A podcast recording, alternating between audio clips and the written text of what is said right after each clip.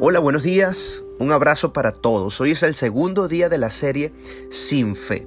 Y hemos escogido este título porque creo que todos hemos caído en ese mismo hueco donde nos sentimos sin fe, donde sentimos el cansancio, el desgaste del tiempo y de las batallas, pero también hemos podido ver cómo Dios eh, renueva las fuerzas, renueva el corazón, renueva la mentalidad y esa es la finalidad de esta serie que durará solamente seis días, pero que creo que va a ser muy, muy, muy beneficiosa para, para, para cada uno de nosotros. Así que quiero compartirte un versículo que está en Hebreos capítulo 11, versículo 1.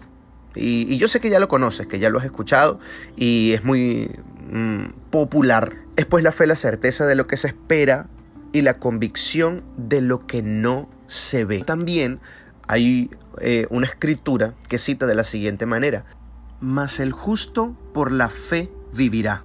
Ahora, si el justo vive por la fe y la fe es la certeza de lo que espero, quiere decir la palabra entonces que el hombre justo, que la mujer justa, que el hombre de Dios, la mujer de Dios, viven por aquello que todavía no tiene.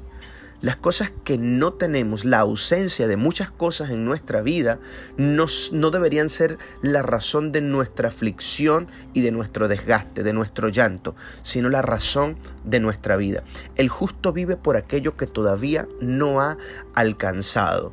Esa es la razón de Dios para mantenernos vivos, todo lo que todavía no conquistamos, todo lo que todavía no disfrutamos, todo lo que todavía no tenemos en nuestras manos, pero que ya es una promesa. Entonces, cuando vemos la ausencia de nuestras cosas, de nuestra herencia, de esa manera siempre estaremos motivados porque sabemos que si no fuera por la falta de esas cosas, entonces no tendríamos razones para seguir viviendo. Yo creo que lo que dice Romanos es muy cierto, eh, que nadie necesita fe para lo que ya tiene. Tú no necesitas fe si tienes una casa para tener esa casa. Tú no necesitas fe si tienes tu esposa para conquistar a tu esposa. Tú no necesitas fe para tener un hijo si tienes tu hijo ya.